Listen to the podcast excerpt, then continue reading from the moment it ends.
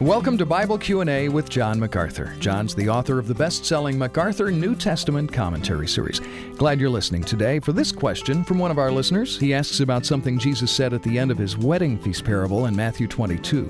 Jesus says, "Many are called, but few are chosen." That sounds ominous. John, what was the Lord talking about there? Well, when Jesus said many are called but few are chosen, he was simply saying there will be more people who will hear the gospel and be invited to believe than will actually believe. It is a statement about the great biblical doctrine of sovereign election. Yes, the gospel goes to the world. We are told to preach the gospel to the whole world, to every creature. We proclaim the gospel. We call people to believe the gospel, to embrace the gospel, to put their trust in Jesus Christ, to acknowledge Him as Savior. We do that because we've been commanded to do that.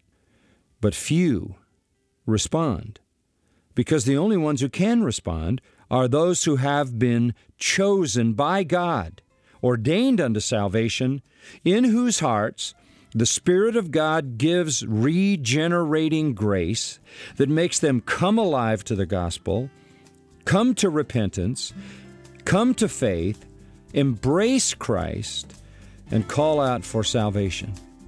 This is the foundation of salvation.